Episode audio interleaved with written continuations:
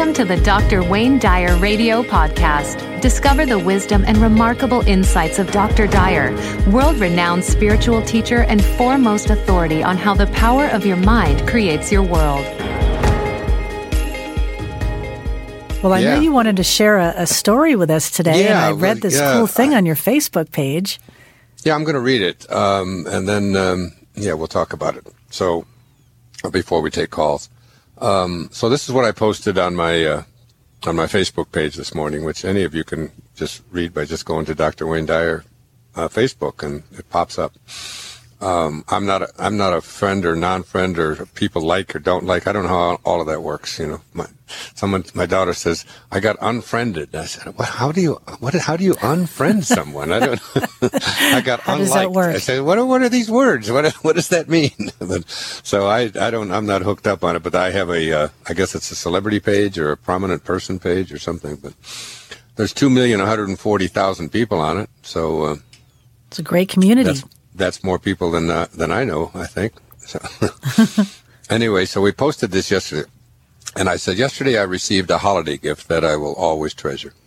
Uh, the phone rang, and it was a gentleman that I had spoken to about a decade ago, in the year 2004. Dr. Arnold Friedman, uh, who's an oral surgeon, was speaking uh, with a ton of emotion in his voice, recalling a conversation we'd had back in 2004 when he had given only a few he'd been given only a few months to live.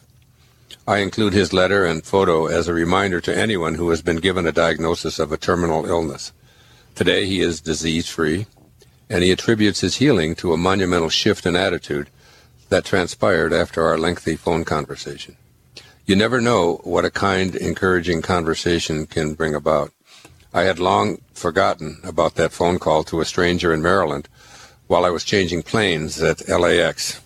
And to receive that phone call yesterday and his email to me was the very nicest present I could have received this holiday season.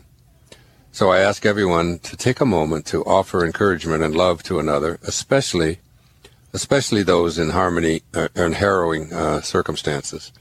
The results will astound you, even if they arrive a decade later. And I said, "Happy holidays, I am Wayne." So the phone just rang uh, yesterday afternoon, and it was uh, this gentleman named uh, Dr. Arnold Friedman, and um, we talked for a little while, and then he sent me this email, which I asked him to send.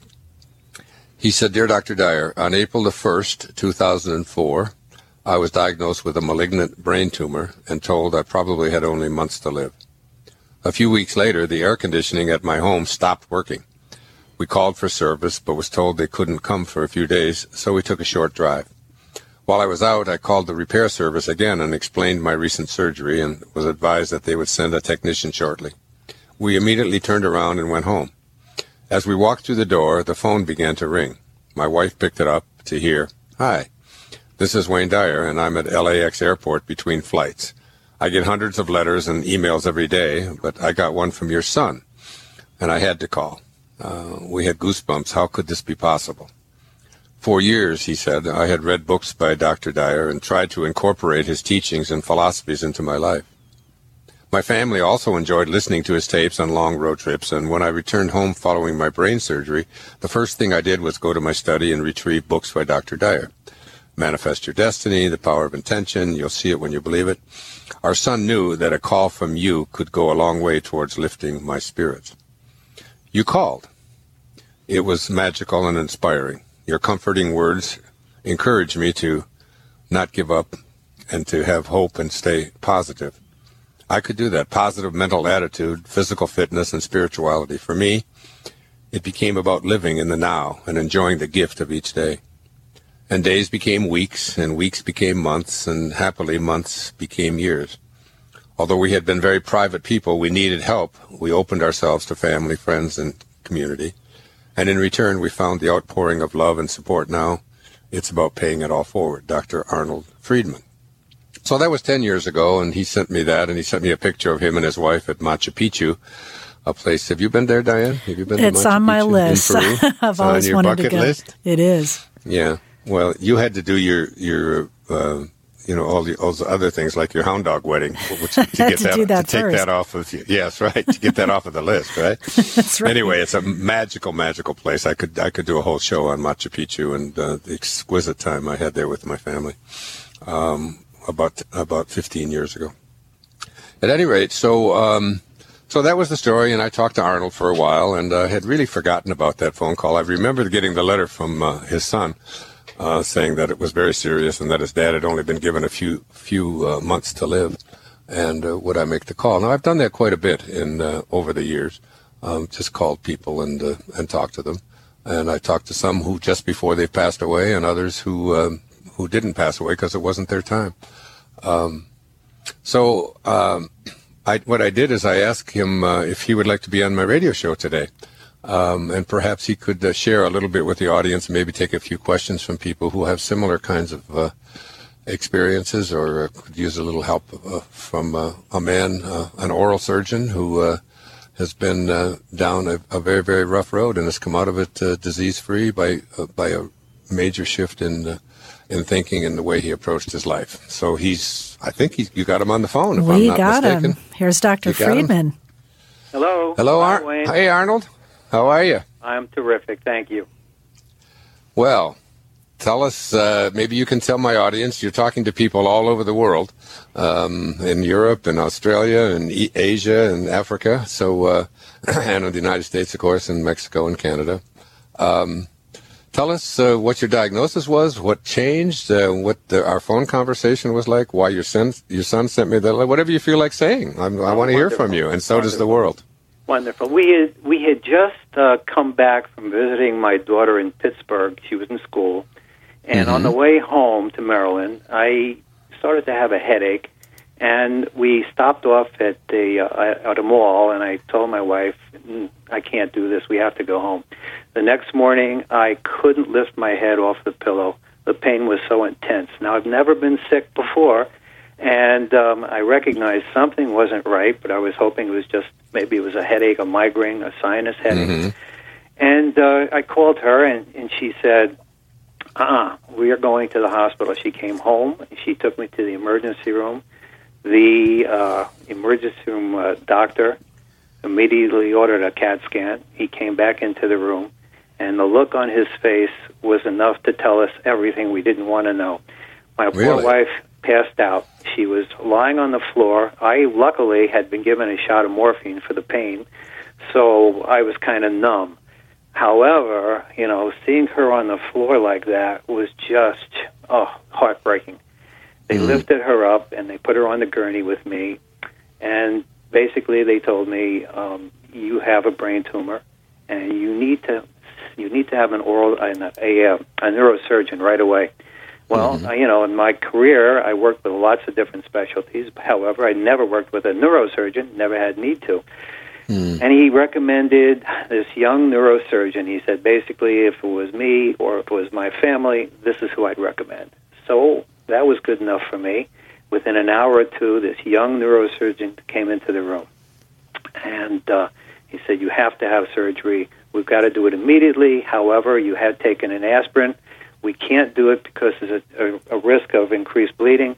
So we'll do it in two days. Two days passed, and I was taken to the operating room um, you know, with the understanding, unfortunately, that you know there was a pretty good chance, one that I wouldn't wake up, two that if I did wake up, I probably wouldn't know who I was or where I was, and I looked up at this young neurosurgeon, Dr. Rubino, and I said, Greg, you know, if if I don't know who I am when I wake up, then let me go. You know, let me go.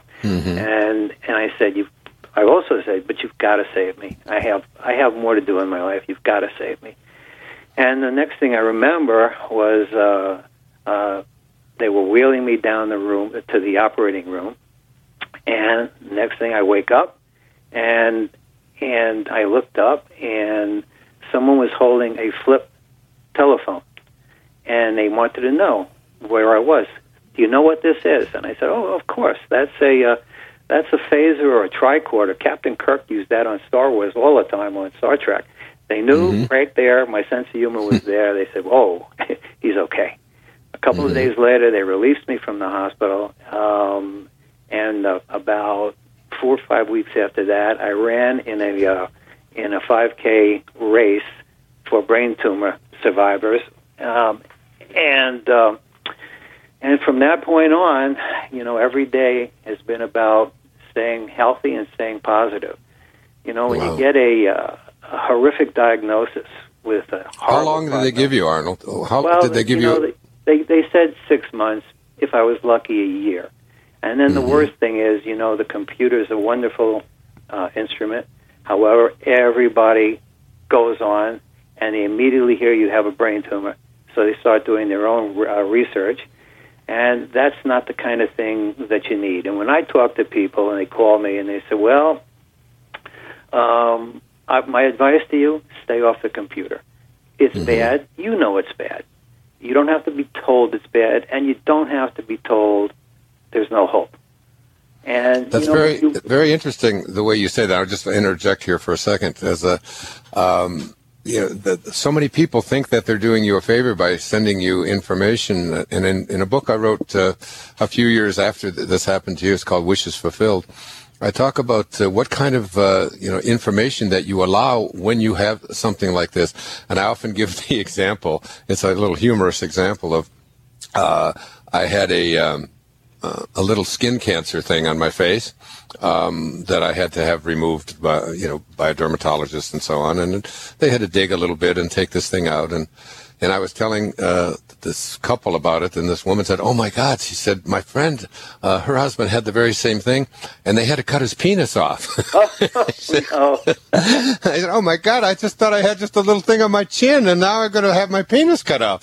And it was, uh, but people do they want to say. And when I had a diagnosis of leukemia, um, you know, three years ago, I had lots and lots of people sending me wonderful wishes, but also telling me all of the so much information that uh, wasn't really designed to, to help me to, to, to deal with this or to uh, you know to perhaps uh, overcome it.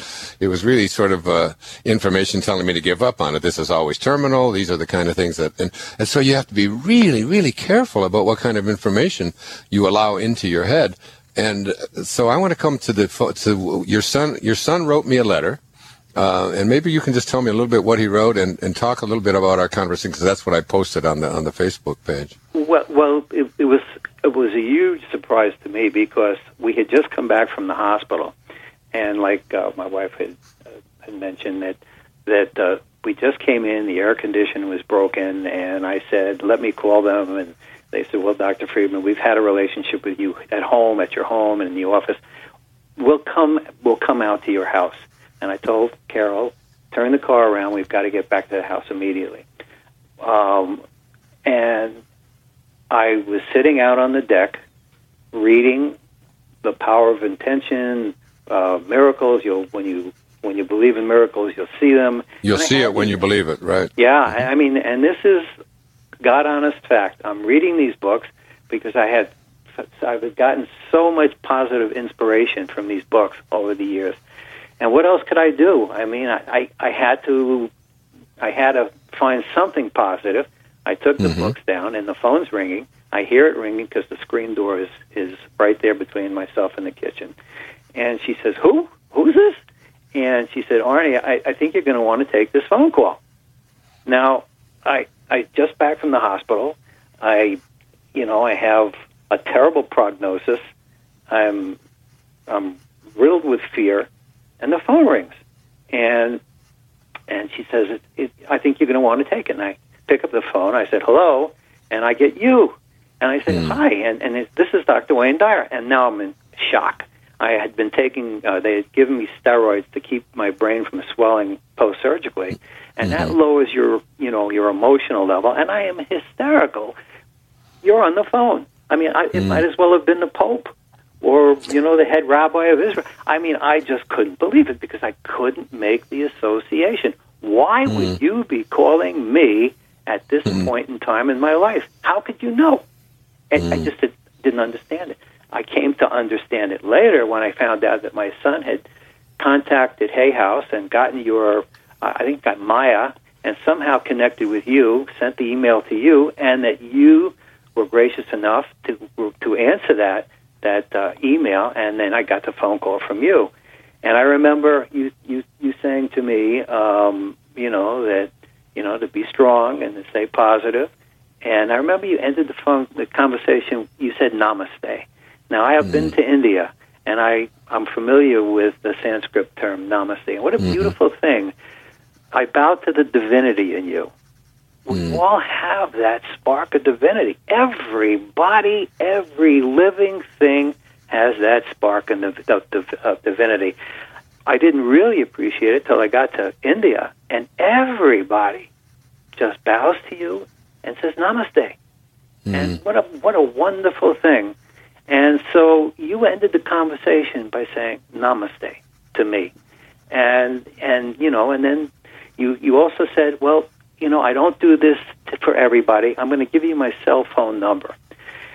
And you did, and I was absolutely bowled over with that gesture of, of kindness. And time had gone on, and I picked up that my cell phone and I tried. Oh, you also said whenever you're ready, you'll come to any one of the lectures, anywhere I'm giving. You, your family, you'll come as my guest, and we did. You were at DAR DAR Constitution Hall in Washington.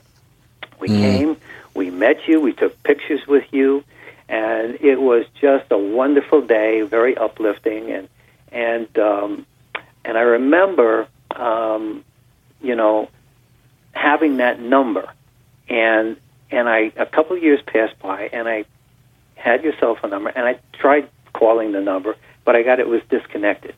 You might have been away, whatever, whatever. And then um, just a few days ago, I was looking through a uh, loose leaf, and, and I found some notes, and at the back of the loose leaf, loose leaf was your phone number. I dialed it, and you picked it up, and it was a miracle. It was a miracle, and I remember after after the uh, my family all got together. They came in. My daughter came in from school. My my son came from Hawaii, and we were hugging and crying.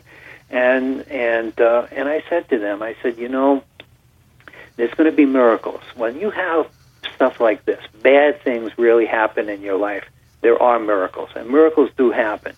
And we hugged, and I said, you know, when you when you climb up a mountain, and what happens?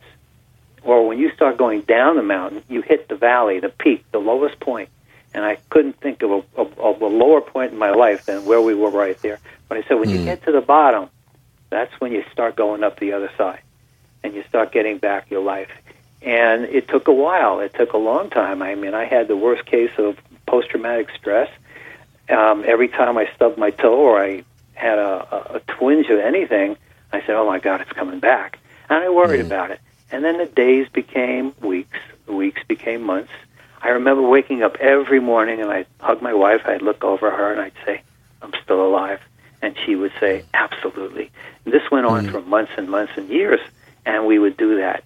And um, and so, you know, after after you you had uh, after I got reconnected with you, um, and then I found out that it was my son who was behind this whole thing, and I thought, wow, to have that much love from a child. Well, he's a man and not a child anymore, but to have that much love that he went out of his way to figure out how to contact you through your publisher, and have you write a letter or an email with with such emotion that got you to call me. It, it was amazing to me. I mean, I had. I even have gone to Assisi.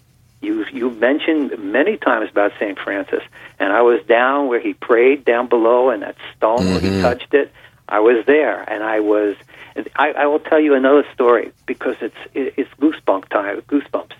We were in Peru, and uh, we I saw there's a picture, a picture of you and uh, and your wife Carol uh, at at Machu Picchu. Right. Uh, I assume this is uh, this was taken after you, you started to heal from your uh, from your Right. tumor. Right. Mm-hmm. We we had uh, we we've done a lot of traveling. Like I said, we've been to almost. I, I had lit candles in so many churches. I couldn't begin to tell you where I'd been. And we were we were on this trip in Peru, and all I wanted was to have one of my doctors up here, one of them, say, "It's over. You don't have to worry. It's over." Some of them did, but with cancer, you can never be a hundred percent. Right. And so we were in Peru, at and uh, right right before dinner, the tour brought in an Inca shaman, and the man spoke a little English, mostly spoke native dialect of Guayaquil, and he performed a ceremony. He took elements from the earth, the sky, water, wrapped them up in a newspaper, and he went around the room to each individual and said a few things, and he shook them in front of people in different parts of their body. And then that went on for a little while, and then he took, I guess he took it outside and he burnt it. Then the tour guide said, okay, it's time for dinner. Everybody head for the dining room. And everyone got up and went to the dining room. I looked at my wife, she looked at me, and she knew immediately what I was thinking. They all left, and I stayed back. And this man looked across at, at the two of us, and I got up to approach him, and he just, without, he said, I know. I know. It's been hard, but it's over. I was in Mm. tears. I couldn't believe that I was hearing this from this man. I had that same experience with John of God uh, with my leukemia when I saw him in person up at uh, in upstate New York at the at the Omega Institute, and I stood in front of him, and I wasn't put in there as a celebrity or as a special person or anything. I was just slipped in among the there were fifteen hundred people who had gone in front of him that day, and he stopped and he just looked at me and uh, and in Portuguese he said, uh, "It's over. You are healed." He said, "You are healed." Wow, I know that feeling. and yeah, and it was. Uh, I mean, I can just remember the energy that went through me, and I, uh, from that day on, I have, I've felt that uh, there was no longer any cancer in my body. Now, many things have come to me since that time for me to, and I want to talk to you a little bit about this before we can go to the phones. Um, about, um, I now find myself doing fresh juicing every day. I find myself doing coffee enemas every day. If you have cancer in your body, there's that's the Gerson uh, method. These are all things that just came to me. I've shifted around my uh, my, my spiritual practices. I, I've been I'm, I read uh, you know uh, spiritual literature every single day. Um, I meditate for uh, a good hour to an hour and a half every morning, and then again in, in the evening. Um, I, I, in other words, I not only just had a, an amazing uh, experience like you're describing, but I began to see that I had to make shifts in my own uh, my own approach to my own health and my own healing and my and my own body. And it was like I became conscious of everything that I put into my body, and um, and I, I noticed in your in your email to me that you sent to me yesterday, and in our conversation, you talked about one of the ways that you handled this diagnosis of uh, you know getting your affairs in order, and you have a few months left uh, to to live from a malignant brain tumor. Um, you talked about the, living in the now, at the present moment, uh, not thinking about the future and how long it's going to be, but taking, being in a state of gratitude, if you will. And I think this time of year, at the holiday season and so on, maybe you can say a few words about that because there's a lot of people listening who are either themselves or have uh, uh, family members who who are struggling with the same kinds of diagnoses and the same kind of things that uh, you've been been dealing with. And uh, and what is it that? How did you? Uh, what what what kinds of things did you do on a daily basis um, to bring yourself to a place where uh, um, you could transcend this this cancer diagnosis? Well, uh, I, I knew from my own experience how important the immune system was, and I determined that what I can do for myself is get into the most optimum physical uh, state for my body. Every day started with a shake. I would drink something boost with bananas and fruit in it, um, and I would be in that gym, and I would start with aerobics and even weight training, and I continued to do that. And as I did it, my body started to change. I started feeling younger. I started looking younger. People would comment. I said, "My God, you look terrific." I said, "Well, you, you know, I, I all I can say is thank you." And um, and I, the doctors would say, "Whatever it is you're doing, keep doing it." And so that was perfect. That was my medication. That was my prescription. I got up and I would still and continue to do that. And you know, and as as for living in the moment, you know, you spoke about it many times, and uh, I believe Eric Tolle Tolle has mentioned in his book. Very important. How important it is. You can spend your time worrying about the future, or you can spend the whole time, you know, thinking about the past. But all we have, all of us, you, me, my children is the now, right now. And this is where we have to spend our time because this is the most valuable time. You know, I remember reading something uh, years ago. Um, 97% of the thing, uh, things we worry about never happen. And Mm. the other 3% we can't do anything about, Right. such as a terrible prognosis or diagnosis. And so, you know, if you spend all that valuable time being concerned or worried, then you lose what's the most important thing we have our present moment, our time right now. I woke up in the morning after this and I started to smell the roses. I started to see things. I remember I would get up in the morning and go to work and not even know how I got there. I would just drive there automatically. My mind would be on 10 million things what happened yesterday, what might be tomorrow. And I was, I was, I even remember when I'd go to the gym, I would take a shower and not even remember taking the shower because my mind was on, you know, on fast forward. So, you know, this brings you to, it brings the whole world into perspective. You know, and I, and I tell people, you know, from the time we are born, you start you know you you build up but but life is short. You know you have to you have to live the life that you're given. And and you have to stay aware. You have to stay aware. You have to practice it. If you're not constantly vigilant you know that little demon in your mind will start playing games and start pulling you and saying well you know uh, this is pretty bad You've got a bad disease and uh, you know you don't have a good prognosis, and this may just kill you. And you have to say, "Whoa, whoa, whoa, whoa, whoa! I don't want to be thinking that. That that's not the thing I want to be thinking." So, So you got you started to get really conscious of your thoughts. Then is that uh, Oh, like yeah. on- most definitely. And I remember you know, when I went to when I went to the oncologist and I went to the radio oncologist and the neurologist, I said, "Look, I know it's bad. I'm a doctor. I've studied it. I know what, a glioblastoma means. It has horrible prognosis. What you have to do every time you see me is tell me something positive. I want to hmm. hear something positive, even if it's the your, your shoes look nice. I, it's something good. You know, you don't have to tell me. I know, and you know, and this is what I had to tell people who were coming to see me. I mean, they were coming. It was almost like it was my wake. You know, people were hmm. coming to say goodbye, and I said, "Whoa, I'm, I'm, I'm not leaving tomorrow. You know, I'm here right now." Hmm.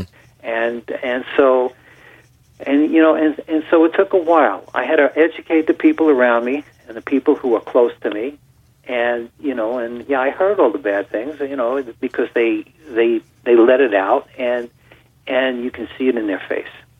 So One of the things, Arnold, that I've uh, discovered uh, in in the reading that I've been doing this year, I've been studying something called Vasistha's Yoga, which is an ancient uh, spiritual uh, Hindu text uh, that even the Bhag- even pre, uh, predates the Bhagavad Gita. And and they say two things. There there are two gateways. There's four, but there's two of them I want to just speak about just for a moment. One of them is um, the is to stay. They they call it to st- stay in contact with the with the scriptures. Now, this is not necessarily uh, you know religious scriptures, but to to be to immerse yourself in the literature um, that is provided, that has been provided, and is offered by some of the greatest thinkers and minds you know that have ever lived, and so on, even contemporary people, and so on.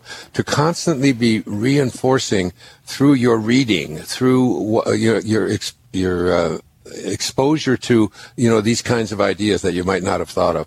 That's one, and the other is what they call satsanga, which is uh, uh, watching the kind of people that you hang out with. I mean, who are who are the um, who who are the influential people in your life?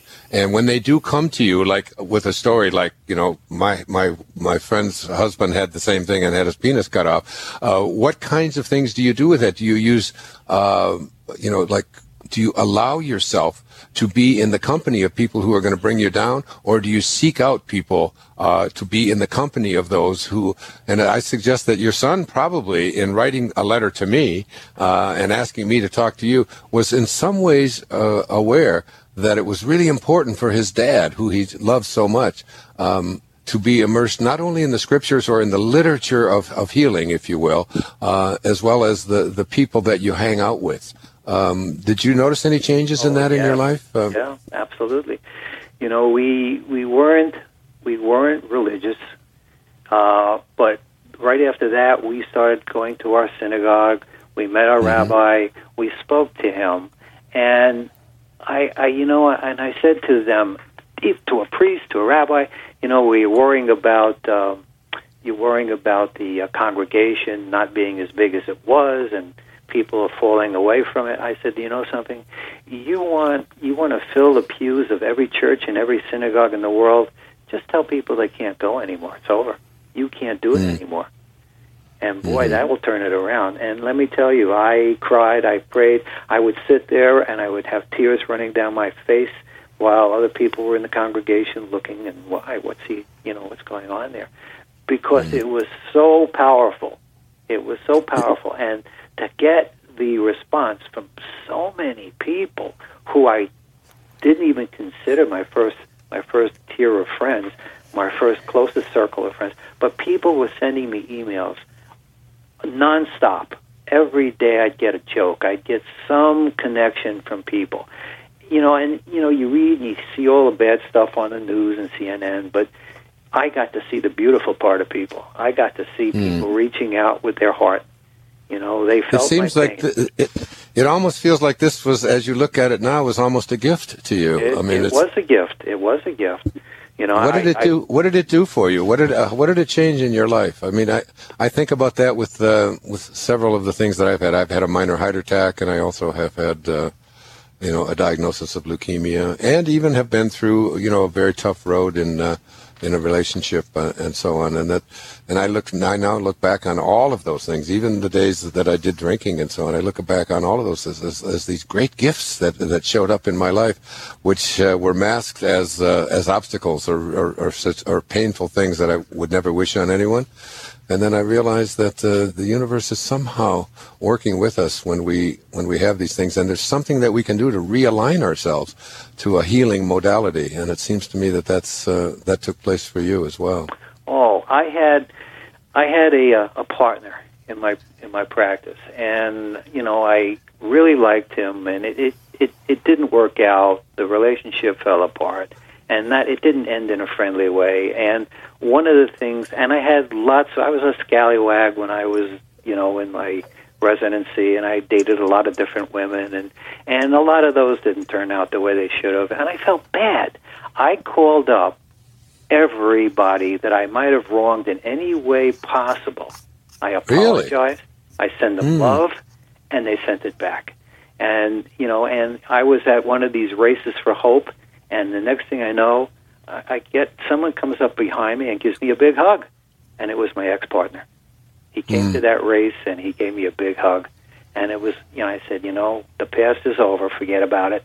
You know it never happened, and things like that you know happen to me almost every day. I I, re, I you know people call me because they get this horrible prognosis, and uh, they they hear about this one person who's who's alive, who who didn't succumb to the odds. The the, the, the uh, statistics are terrible, and so people call It's me. I, I think uh, I can remember I've done this similar kind of things, and not in quite the same way, but uh, um, I had made a decision several years back that I wanted to make amends to every uh, person that I've ever known that I might have had any. Uh, you know, struggles with, difficulties with, uh, arguments with, or even uh, that I might have uh, misused or abused uh, in any way, or been disrespectful toward, and so on. I, and I can remember in a period of time, and it was uh, shortly before uh, I had the diagnosis with the leukemia. I had I called my ex-wife um, and and and told her uh, how uh, you know how deeply sorry I was for some of the ways that I had acted when I was in my 20s and 30s. I actually went to uh, when I was a kid. I can remember doing some shoplifting, um, which I'm not particularly proud of, but I did do when I was a young boy. And I went back to those stores and repaid that, and, uh, and I did it anonymously. But I, it was like I was cleaning, and it wasn't for uh, karma purposes. It was to purify myself. In, in, in other words, to be in a, in a state of uh, of love. And and every single person, there were people who had borrowed money from me who hadn't paid it back. There were people who had you know, who'd d- done things that I didn't like and so on. And I, cre- I made contact with every single one of those people and said to myself, and I said to my wife, I said that at this point, if I were to die today, there's not one person on this planet uh, that I haven't made amends to, uh, or that would, you know, that I would have any unfinished business with. I think it's fascinating that you were able to do that at that time. Wow. Yes. Yeah. You know, and and um, the late uh, Leo Buscaglia. Yes, know, I I, knew Leo. I, I, I knew Leo. Yes. Mm. And you know, and what I took away from my readings from him, it it doesn't it doesn't cost you anything to be nice. To just say to Yeah. somebody, "You look very nice today," you know, and the, the the dividends that come back to you are enormous. Isn't that's a healing thing, isn't it? I mean, to Oh. do that yourself, to send that out. Yeah. Absolutely, absolutely. You know, Yeah. when when I was diagnosed and word had gotten out, my my my dental assistants who I worked with when they were younger and they first came to work with me and they said, Dr. Friedman, you know, you're going to make you're going to be okay. And I said, Why do you say that, Janet? And she said, Remember, you taught me about the unfailing boomerang. I said, Wow. I don't know. What is I that? Maybe you taught me about the unfailing boomerang. Tell us. You know? Tell them. Do you remember it? Oh, my sure. And you know, whatever you give out, whatever you give to this world comes back to you. And to have hmm. these girls call me and tell me you're going to be okay, it's coming back to you. You hmm. know, I had patients that used to come to me, and oh, I had they would call and they said, "Look, I, I have no money for the treatment," and my my answer was always the same: "It doesn't matter. Come in and let me take care of hmm. you." And you know, I have I had patients that would bring me uh, a, a boom box, or they'd bring me CDs, whatever they had, and and I would treat them. It was never about the money. It was about my God, look at I get the opportunity to put my hands on people to heal them, and I'm not, you know, and and, and what an incredible gift for people to give me that much trust. I was in the office one day, and a man came in and he didn't have any money. And I said to my wife, who was working the front of my office at that point, I said, just bring this man back. He's a, a man from uh, Budapest. And I brought him back. I took care of him. And the next day, um, my wife comes running back. She said, "Oh, Doctor Friedman, that guy is back again, and he's in the waiting room, but he's taking everything out of the oil. He's taking the brass lamps out of the waiting room." I said, "Well, wow, well, if he needs them, let him let him have them." So what it turned out was this man Sally from Budapest was a brass cleaner, and he had he wanted to give me back something for what I did for him. So he polished my lamps and he brought them back. Wow. And I thought, wow, Isn't that And a- amazing? yeah, and a, and a little bit after that, I get a knock on my door at home, and it's Sally, and he said, "Wow, America's great. I, I met these women from Hungary, and now I drive for them. I'm their chauffeur, and I wanted to come and let you know everything turned out good." To find out more about Dr. Wayne Dyer or any other Hay House author, please visit hayhouse.com. Thank you for listening.